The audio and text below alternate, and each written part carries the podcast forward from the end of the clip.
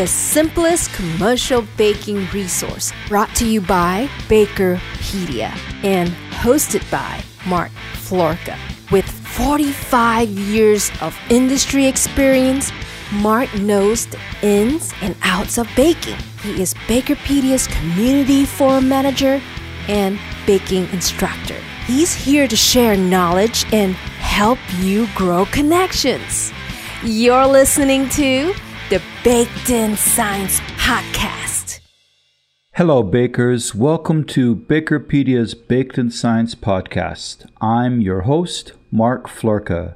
Today, we're going to take a deeper dive into the world of chemical leavening. Special thanks go out to our sponsor, ICL Food, for sponsoring this episode. I will be having an interesting and in depth conversation on leavening acids with Dr. Sharon Book from ICL Foods. Enjoy. This podcast is brought to you by ICL Food Specialties. ICL is a global leader in providing ingredient systems with over 75 years of experience delivering texture and stability to food and beverage products. Their complete portfolio of leavening acids contains all possible reactivities, including slow, time delayed, and heat activated for any baked good that requires chemical leavening. Ready to start innovating?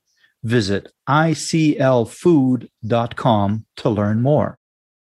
Welcome, everyone, to our Baked in Science podcast today. We are talking about chemical leavening with a foremost expert uh, contact uh, I have here from ICL Food Specialties. And uh, Sharon, if you could please introduce yourself and tell us a little bit about ICL and yourself and your journey. Thank you for having me, Mark. It's nice to talk to you and Bakerpedia and your audience today. Yeah, my name is Sharon Book. I have a PhD in food science and my master's in um, um, doctorate research centered around the components of cereals, of starch and protein, gluten. And I was fortunate when I moved to St. Louis to get an opportunity to work with um, Monsanto, who is a legacy company of ICL and I was tasked with trying to make bread without yeast, which was a novel concept, had not been done. Wonderful. so I spent um, some time immersed in that. It was a very focused research effort, and I got a patent out of it, which was kind of exciting. And I got within that research, I got to really understand chemical leavening and how it works and what it does. So that's how I got um, into all of into this business. Um, and then ICL is a little bit of an unknown company. We're kind of a new name in the food industry, although we've been around for a few years now. Um, our legacy does go back over 100 years. We started out with Monsanto, which then became Solutia, which then merged with the FMC phosphate business to become Astaris. And then that got bought by ICL. So that's kind of the US story. ICL also bought another company in Germany called BK Giulini, who also have a very long history in um, phosphates. And so this all pulled together this great um, company with a, a focus on um, helping customers. And we've diversified a little bit outside of phosphates, but always looked at function and texture in food systems. So we're in all market segments of the industry. But today, because I'm talking to Bakerpedia, we're going to focus only on the um, our bakery applications, which are the leavening acids. That is super interesting. That's one of the things I've always found so fascinating about ICL is the, the, sort of the breadth of things, but then also that you have really good depth in each of these categories too. It's just it's quite amazing and and really, um, you know, for for myself when I worked at uh, ADM Research in, in Decatur, it was an interesting often to have you guys in um, because you know we would be having a meeting with you sometimes in the same room with other people who were working on completely non-food related things that they required phosphates for and stuff. And so um, when we got to sit on those things, I, I, found it always so amazing to to learn so many different uh, ideas and approaches and and things how things are used. Right. So you know, phosphates and and uh, leavening acids are sometimes for uh, some of our bakers a almost um, I don't mysterious thing, right? Um, and it's I think they they often don't recognize uh, everything that it causes or is used for, besides uh, simply just that it you know it makes your cake rise, right? So I was wondering if you could uh, help me share a little bit about you know uh, some of the reactions and, and stuff like um, you know we talk about Maillard reactions when it comes to crust and crumb co- color uh, and and then of course also things like cookie spread um, and you know in as you mentioned kind of yeast dough type processing or without yeast or combining with yeast and uh, I don't know where do we start there. It's kind of uh, I think crust color is an interesting one to me because I think so often the bakers completely overlook um, that uh, type of uh, thing as far as uh, how leavening contributes to that. I would say crust color is never. It's kind of a secondary. I mean, yes, there's going to be an impact, but when you're choosing your leavening you're typically looking more for um, a lot of times people are are not so interested in they're, they're saying this is what i want on the label or this is what i want in the ingredient statement in some way or this is what i want in the nutrition panel. And then you narrow down your options. Mm-hmm, and mm-hmm. then once you try your options then you take the opportunity to go okay how is that? Is there an impact on the crust or does it stay the same Mm-hmm. Does the spread change if I change leavening? Or is it more due, is that that those the other components of the system having a bigger impact? And I think most of the time it's the other components are having the biggest impact on the system as opposed to um, the leavening.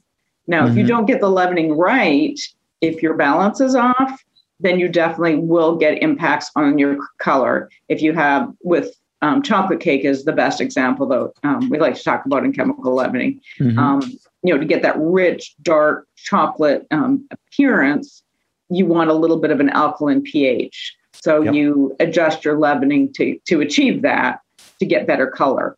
Because um, you're essentially opposed, further alkalizing the cocoa in a way in the process, sort of. Um, I'm not sure how much you're alkalizing the cocoa as opposed to just shifting that pH, and then you get the mm-hmm. richer brown color. Okay. Um, you know, if you want a brighter white color, then you, you know, if it's a, a, a different product and you want it more white, then you want to go on the acidic side. Mm-hmm. A lower pH will give a brighter color. So it's ah. not so much ah. the leavening itself, but kind of secondary mm-hmm. color. Yep. Um, and I mean, things on on the the crust color. I mean, I've seen it mostly in in cookies. Uh, it's it's it's actually not the phosphate itself, but it's the lack of phosphates where then the soda will brown more because now it's not being neutralized. Is that is that a correct assumption?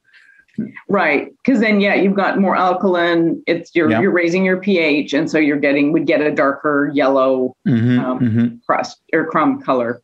Yeah, and to your point, as you mentioned about the balance, I mean that was um, when when I was at ADM Research, uh, we would do, do, tours with food science students, and um, one of the experiments we would have them do um, as part of the tour is to have them be in groups and make different cookies, and they weren't aware of what was missing or or excess or things like that, so that then they could observe how the doughs all looked characteristically the same um, but once they were baked, they saw significant differences, right? Um, and that's where we would see things like if the if the phosphate was missing, we would get excessive browning um, and slightly reduced spread. Um, again, also where if the soda was missing, and there was only uh, the phosphate there, only the leavening acid, then we would get less browning, but also a very tight cookie. It really wouldn't spread much at all, right? right. Um, and then with the balance, of course, you get everything kind of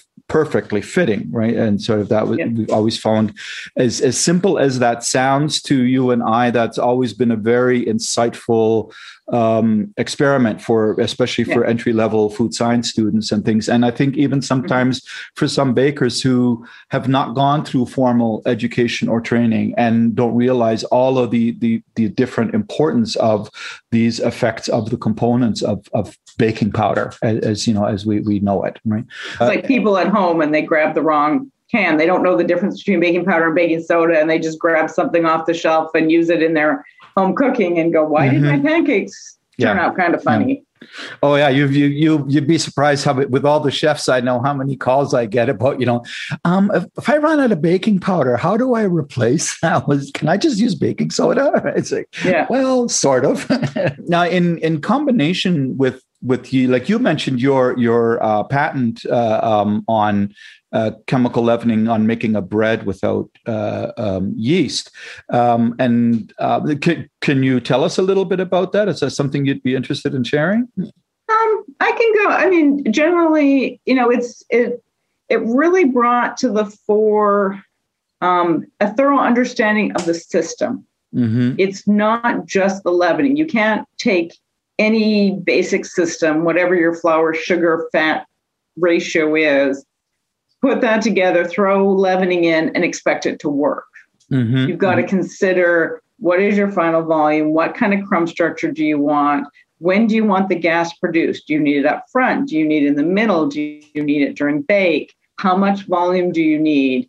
Um, and looking at that whole system, and that's you know is the most difficult you know system you could think of is bread. Mm-hmm, mm-hmm. um, so every other chemically leavened product is, is a little bit easier, but there's um, but I always when I talk to customers, it's always what is your system? How are you keeping the gas in there? When do you want it? You know, you can um, you know, I've done work with gluten-free products, and mm-hmm. if you forget to put the xanthan gum in, it's an absolute disaster. Yep. You know, you can have exact same formula, exact same leavening system. But if you don't have that xanthan in there to help with the gas retention, then it just doesn't work.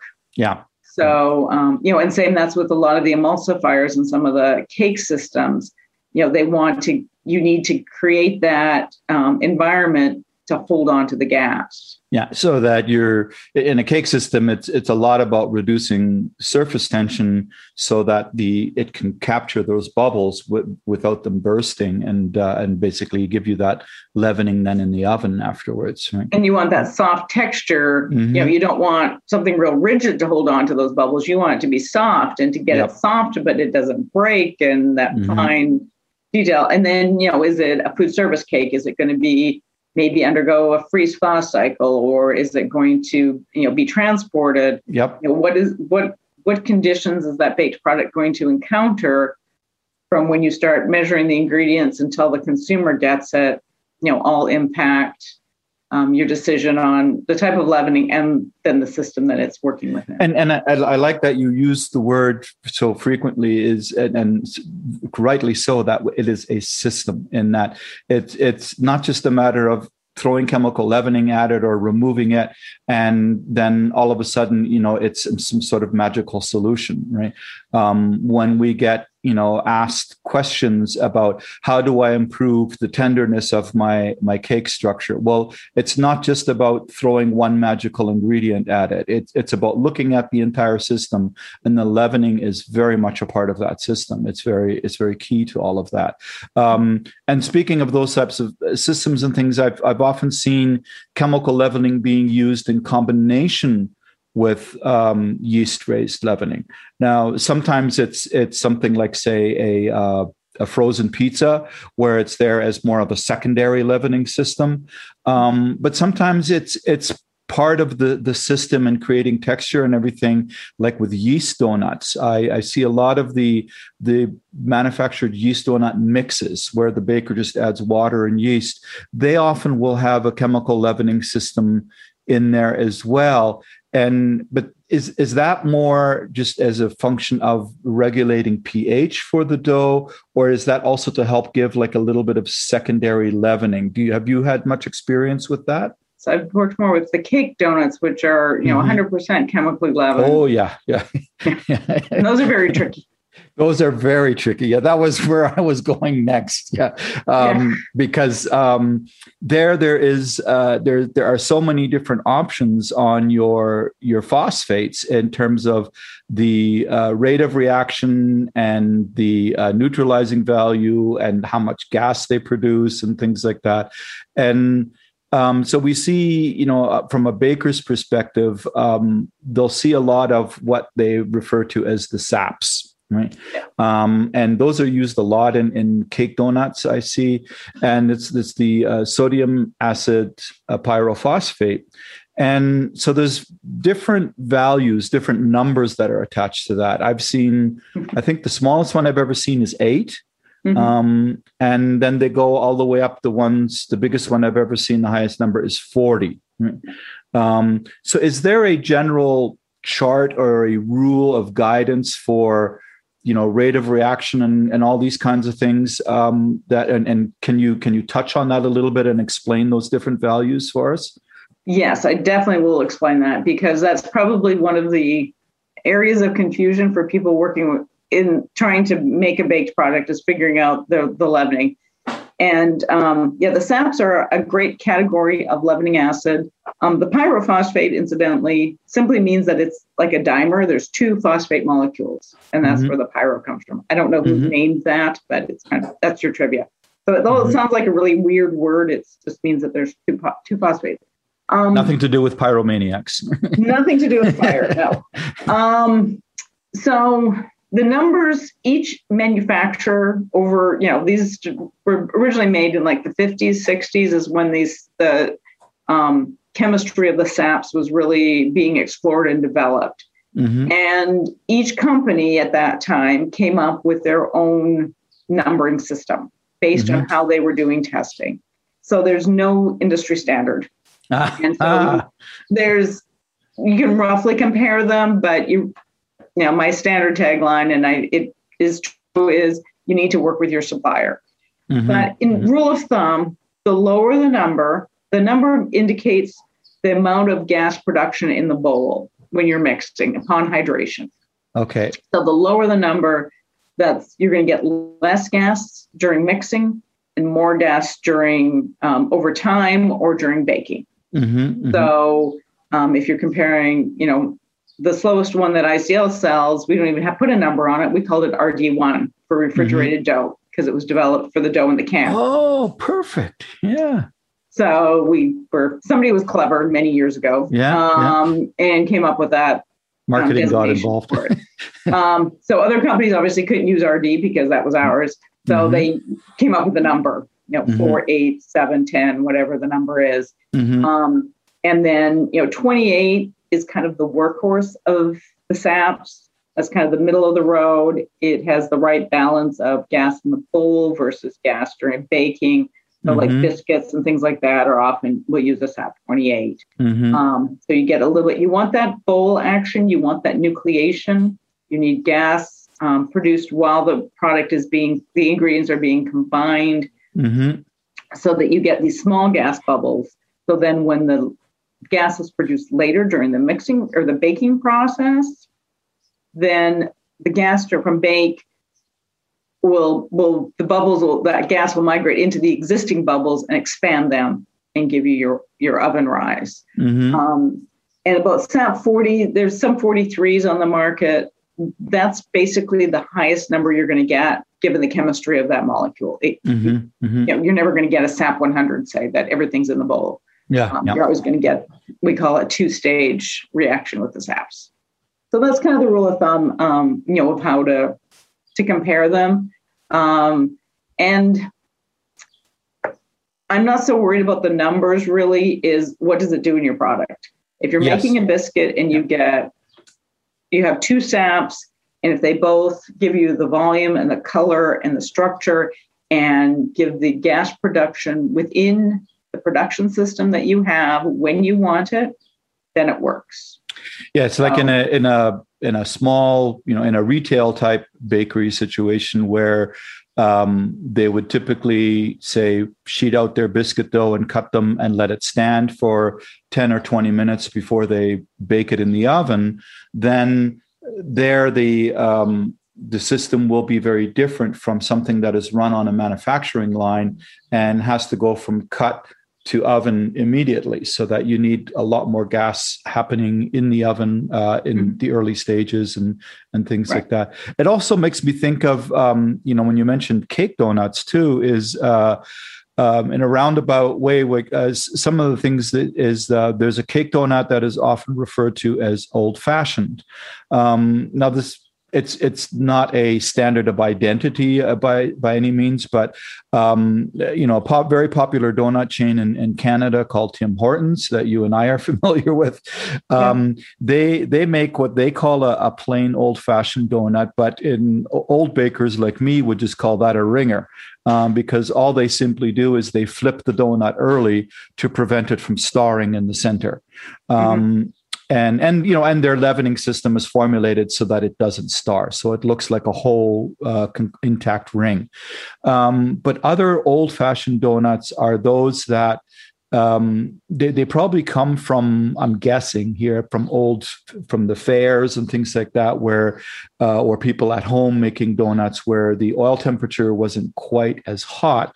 And so that with the lower bake and the oil temperature is that the uh, the donut seals over and starts to uh, crack and open up later on in the frying process. So it gives you this open cracked appearance on the crust on top mm-hmm. so part of the the trick with that is is then also to use a lower sap not just the lower frying temperature, so that you get that good crack later on in the bake, um, right. is is what I have found, and and that is something then where again a baking powder won't won't really do is that you need to work with your supplier and and formulate for your product as far as as you stated. You, it's important to know at the outset what your results are, what what are the key key criteria, the things that are most important to you, in getting those leavening systems to work the way you want.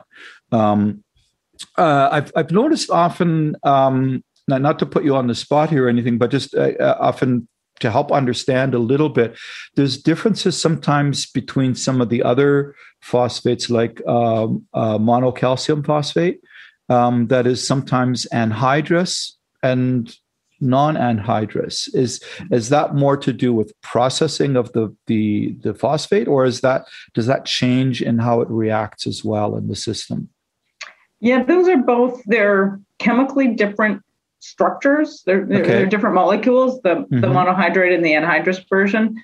Um, the monohydrate is tends to, is very fast acting. So as soon as you mix it you know if you have soda and the acid and you add water you're going to get bubbles immediately Mm-hmm, um, mm-hmm. You know, and, and, that's that's good. That provides a lot of nucleation.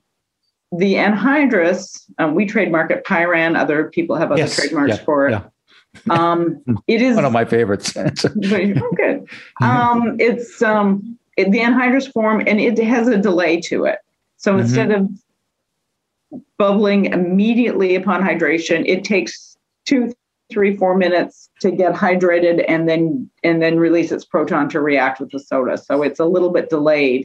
Mm-hmm. So if you've got, let's say, a multi-step um, ingredients and you don't want the gas produced immediately because you don't have the system formed yet, you would maybe want um, the the anhydrous version, the, that little bit of delay in gas production. So yeah, they're very different molecules. Each, each acid that we sell for leavening is just a little bit different.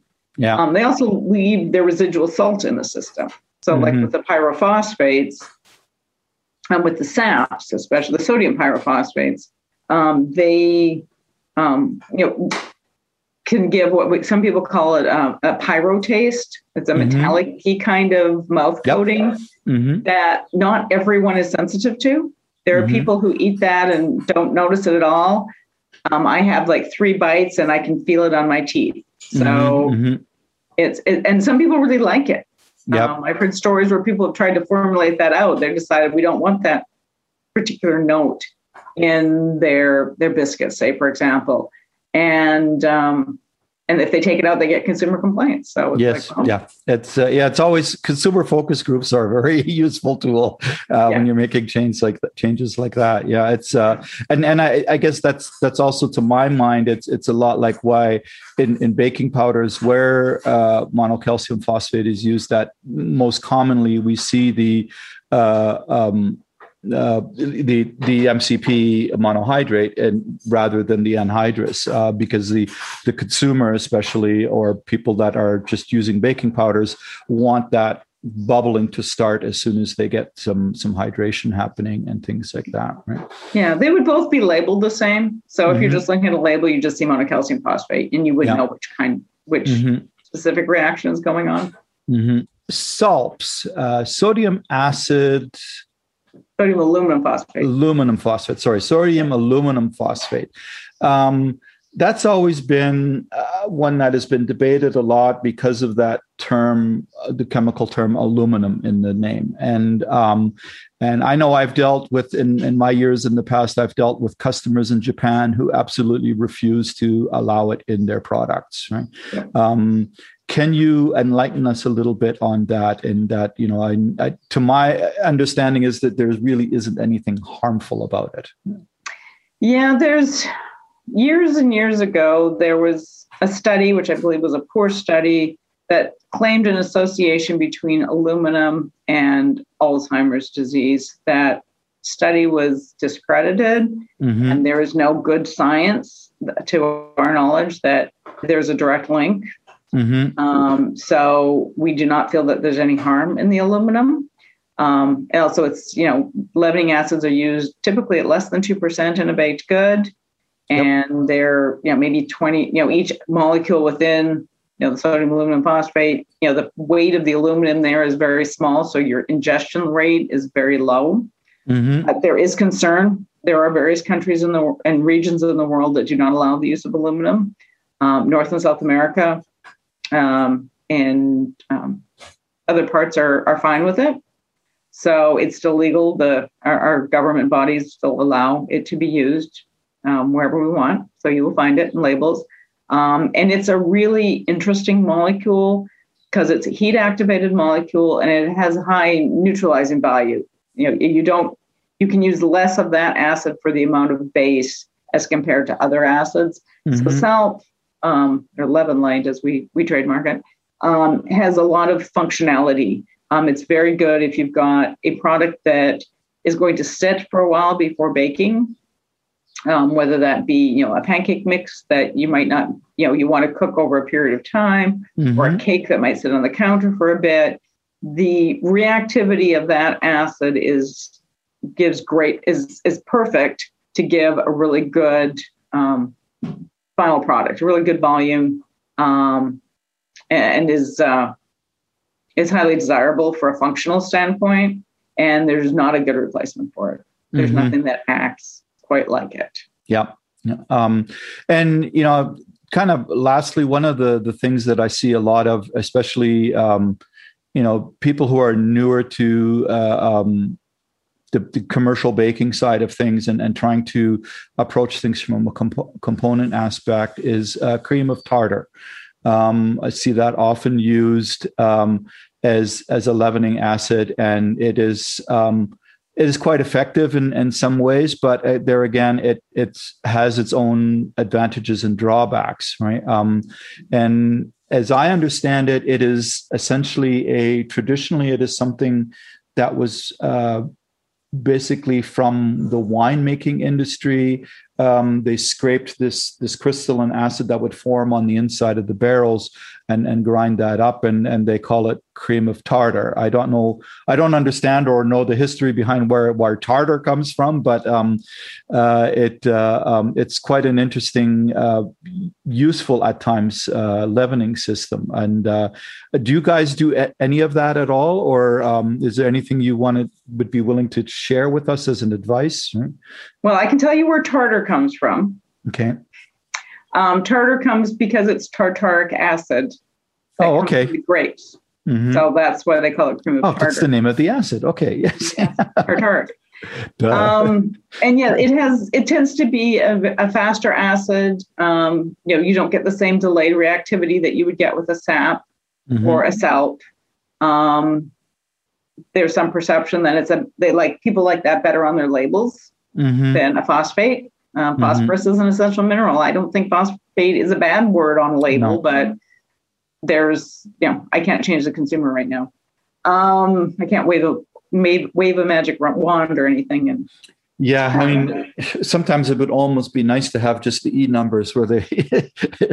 that's a whole other thing. That's a whole other. So another story. acid that um, I just want to mention too, over in the last probably a little over ten years, there's been the development of the calcium acid pyrophosphates for leavening. Oh, cool. Which is a whole other category. They're similar to the SAPs in their the way that they react, um, the two stage. Um, they mm-hmm. have different flavor profile. I think the caps are cleaner. Mm-hmm. Um, and they do have, uh, they'll impact the the texture a little bit. They can make it a little firmer, a little softer, depending on what you're working with. Um, so uh, the caps are another. Um, the calcium acid pyrophosphates are another broad range of or category of leavening acids that um, are another option for formulators these days. Very interesting. Um, so you and see that you know, I, I, think we've we've talked a lot about the uh, you know as we talk about these different leavening acids and some of the the advantages and, and things like that. And so you know, in sort of a um, I guess in a summary kind of sense, like you know, how would you um, you know recommend or, or summarize and, and say saying to a baker what the advantages are to go with with uh, component leavening system um, versus uh, using a, a, baking powder off off the shelves type of thing? Yeah, there's. I mean, a lot of the baking powder formulators have developed um, specific blends for certain applications. Mm-hmm. And um, so that is a possibility. You know, you, it's not like you're just getting one size fits all. They can there there's yeah. nuances within baking powders. So they, they should also again work with their supplier to make sure they have the right baking powder. Right. Correct. And you know, if it exists, if, if mm-hmm. that's available, it's nice because all of your reactants are pre-measured, mm-hmm. and it's one thing for your um, people have to weigh or to add to your to your mixing. Um, the nice thing about picking the individual acids and, and the soda is you can optimize the exact level. You can get more precise on your acid base choices. Mm-hmm. Um, you know, maybe if you want two or three different um, acids, you know, if you can't get that in a baking powder, you know, you can do it yourself, and you can optimize. Baking powders are typically neutral. You can get these, you know, a little bit more acid or a little bit more base, depending on what you want. Um, you know, if you wanted to look at a, a, sodium bicarbonate and say in a potassium bicarbonate as a, um, you know, blend of bases, you know, you've got that freedom to develop what mm-hmm. you want. It's you don't have the filler on your label, so it's one less ingredient on your label. So it's um, you know kind of what works best for the system that you're working with and how you want to purchase ingredients. Mm-hmm. Mm-hmm. Yeah, I've, I have seen uh, it's you know especially working with an ingredient company um, where they'll supply, as you mentioned, um, one of the ones that comes to mind immediately is for tortillas. There is a mm-hmm. completely separate baking powder specifically for tortillas, and uh, it makes a world of difference in the, yeah. the texture and appearance and, and everything, right?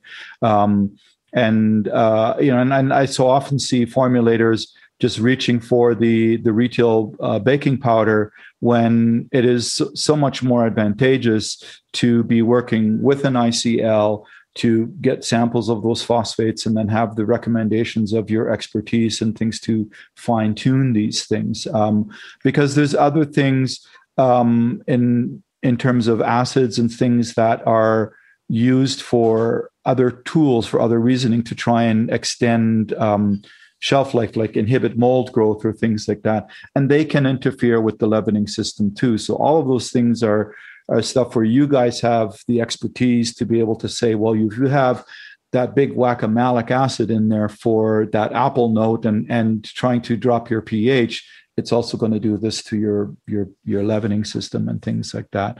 Um, and so, with, with, some of the tools that we use while we're baking, um, are are there things that you recommend or um, prefer as favorites of things. I, one that I, um, from early on, have been using a lot, and I, I still like to gravitate back towards today in quick r&d or production systems is uh, what is used in the uh, corn muffin industry and the self-rising flour industry is a um, it's a uh, an indicator solution um, that is essentially it's a pale orange color Mm-hmm. Um, and uh, and so it reacts then with the uh, whether it be the phosphate or the the uh, soda, the um, sodium bicarbonate or things like that.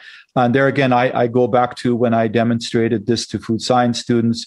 You can um, mix these up in a in a dish and solutions, and not only can you see the differences between how much they bubble or don't bubble, but if you then put a drop of the uh, indicator solution in, you can see that the soda is a bright fuchsia um, so the more alkaline, you get more from orange to to red orange to red to fuchsia, and I presume it changes color further as it gets higher up in alkalinity. And then by the same token, the other way around, as it gets more acidic, it starts to shift more towards yellow. Now it's not an exact science or anything like that, but in you know if you're baking cookies or cakes and you want to see if if something got messed up in the leavening, if it's balanced or not, you can put a squirt of this on the crumb after it's baked, and then you can see whether all of your soda has been neutralized or whether you have a lot of excess uh, uh, acidity, because it should be kind of orange if it's balanced. Um, so that's one that I'm familiar with. The the other one, of course, that takes a little more time but is much more precise, would be a, a pH meter. Um, so what what are your favorites and and or do you have any others that that I'm not aware of that we maybe should introduce to our bakers? Um, yeah, looking at pH is one way to know if your system is balanced or not, or if it's a little bit off, or you know maybe the residual acid on one from one leavening or another might give you a slightly different um, final pH. Um, indicator solutions are one of them. There's a couple different ones out there on the market. Um, you know, the indicator you mentioned was an orange to um, orange to purple. There's also other ones out there for that are more um, are more green neutral and have more purple purple blue tones. Um, so it just depends on on which indicator solutions. You know, like titration. Mm-hmm. You know, titration solutions. They use a different indicator. It Depends which indicator you have. Um, pH meters are, I, yeah, you're right. They're more precise. They take a little bit more effort to create a slurry of your baked product, you know, in water and then, mm-hmm. you know, take some time to dissolve and, and you can measure it that way. Yeah, it's hard to know, you know, without, you know, if you're making a batter, sometimes the viscosity will give you an indication of ah, you know, how yes. much reactivity you have, or do you have, do you mm-hmm. get the thickness in the batter that you want initially so that you get the final product? Does it cook right? Um, sometimes for they'll measure specific gravity of a batter to look mm-hmm. at, you know, the weight of a certain volume of batter. If it's to see if there's gas production. Doesn't tell you if you're you're neutralized or not, but it tells you if you're getting the gas production that you want. So, having said that, is it then? Um, you know, when when when I've worked in R and D labs, it's it's always been as soon as the the batter came out of the mixer, quickly grab a specific gravity, boom, just to see if you you you've whipped it up. So I guess having said that, is it probably worth letting sometimes in some situations let the batter stand for 10 minutes to allow gas production to happen, will that change the specific gravity at that point at all? Or has enough already gas been released during mixing that you should see that already at that point? It depends on your system. You know, it okay. depends what kind of leavening you're using and if you know you're going to get more air incorporate if your get leavening is going to continue reacting during the sitting time depending on the mm-hmm. temperature and the environment you know what you've got you may get more gas produced and your yep. specific gravity could change but do you care Mm-hmm. Does it make any difference to your final product? If you take the batter after whatever your mixing yep. protocol is, put in a pan and put in the oven and it bakes and it's wonderful. You know, do you really need to measure it? Exactly. Okay. Excellent. Yeah. Very so good points. Yeah. I kind of, you know, I know a lot of people, if you bake it up, because you might get your leavening right, but you forget to add one of the other key ingredients in the system. You maybe forget a starch or an emulsifier or something then your system's not going to bake up and it has nothing to do with the leavening. Mm-hmm, you know mm-hmm. even though that's you know that so oftentimes just baking the system and knowing knowing if you make the same batter all the time you know what it looks like if all the ingredients are in there. And if something's missing you can tell either by the consistency or the color or something that there's a problem.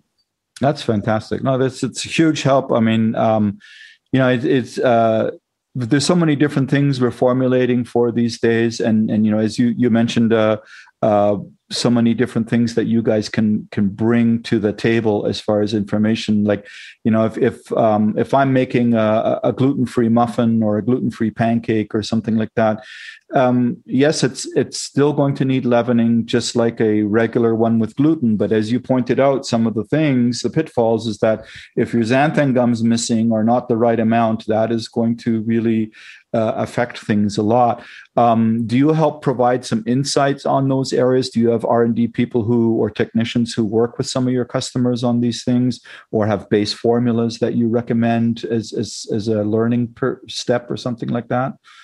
Um, yeah, we can. We definitely love to work with customers. Um, anytime if they, you know, everything from they can come into our lab pre-COVID, um, oh, wow. and actually, and, you know, work with us and and work on mm-hmm. their formulas We've had customers send us um, base mixes with no leavening in them, and then mm-hmm. we can look at adjusting the amount and type of leavening system and optimize for them to help them, you know, get a little speed up. Because you're right, leavening is a very mysterious ingredient, and a lot mm-hmm. of customers struggle with how do I adjust the amount? And if I change my leavening acids, what do I do? And how do I do that? And they get soda and powder confused.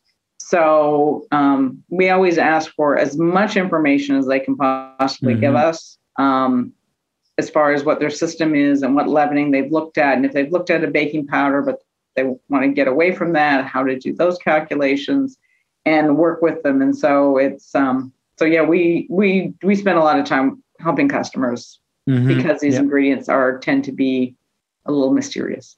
Yeah, and yeah, I, I, love that you you point out getting as much information as possible. And uh, you know, I I spent I lived lived eleven years in the land of Lincoln, and uh, I I always love the um, the quote that is so often used is that uh, Abraham Lincoln is, is said to have once said that if he is given six hours to fell a tree, he will spend four hours sharpening his axe, and and that's what we need to do when we're trying to troubleshoot or or or help with development is that we need to sharpen our axes first. We need to get all that information in, and then everything goes much swifter and and also much more beneficial for everyone too in terms of the results. And I really appreciate all your time, Sharon. This has been fantastic. Um, what's the best way for for bakers to get in touch with ICL? Is it through the website or? Yeah, it would be our iclfood.com. So it's our, our initials, iclfood.com. And there's a contact tab on that. And you can also follow us on LinkedIn. Oh, perfect. Thank you. Excellent. Uh, is there anything else that I haven't addressed with you that you wanted to point out to us that maybe we should be aware of that I that I haven't captured? Or, um... No, I think you've done a, a, good job with your questions. It's very much understanding your system. When do you want the gas produced? Getting the whole and um, formulation correct.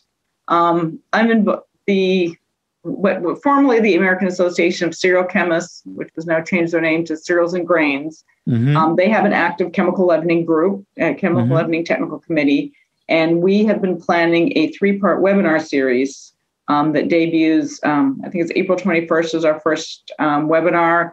Excellent. Um, this year, 2021, and we're going to talk about the basics, and then we've got a second one on sodium reduction um, a few weeks later because that's a big topic. Um, there's some legislation in different parts of the world. Um, companies are looking for that. Um, interesting. So we're going to address sodium reduction. And then the third webinar in the series um, is exactly what we talked about the systems and what are some of the different ingredients that you can use to help build the system to get the best volume and the final texture.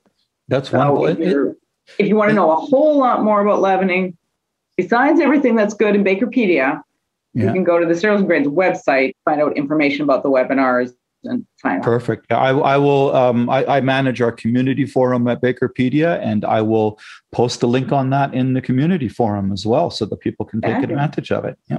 Yeah, that's Excellent. fabulous. Great. Thank you. Thank you very much, Sharon. Thank you for all your time. Bakers, contact ICL for all your leavening needs. This has been fantastic. Thank you very much, Sharon, and uh, look forward to chatting with you again soon. All right. You're very welcome. Nice to talk to you today, Mark. This podcast is brought to you by ICL Food Specialties. ICL is a global leader in providing ingredient systems with over 75 years of experience delivering texture and stability to food and beverage products. Their complete portfolio of leavening acids contains all possible reactivities, including slow, time delayed, and heat activated for any baked good that requires chemical leavening. Ready to start innovating?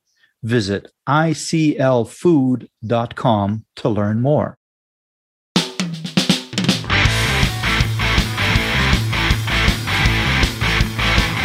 My thanks to ICL Foods and Dr. Sharon Book. Thank you all very much for listening, and I hope you enjoyed the conversations. Please do let us know how we are doing and share feedback and suggestions on topics you are interested to learn more about. Look for our next episodes on gluten free. Join us in the Baker Forum on bakerpedia.com for discussions, questions, answers, and innovations. Happy baking!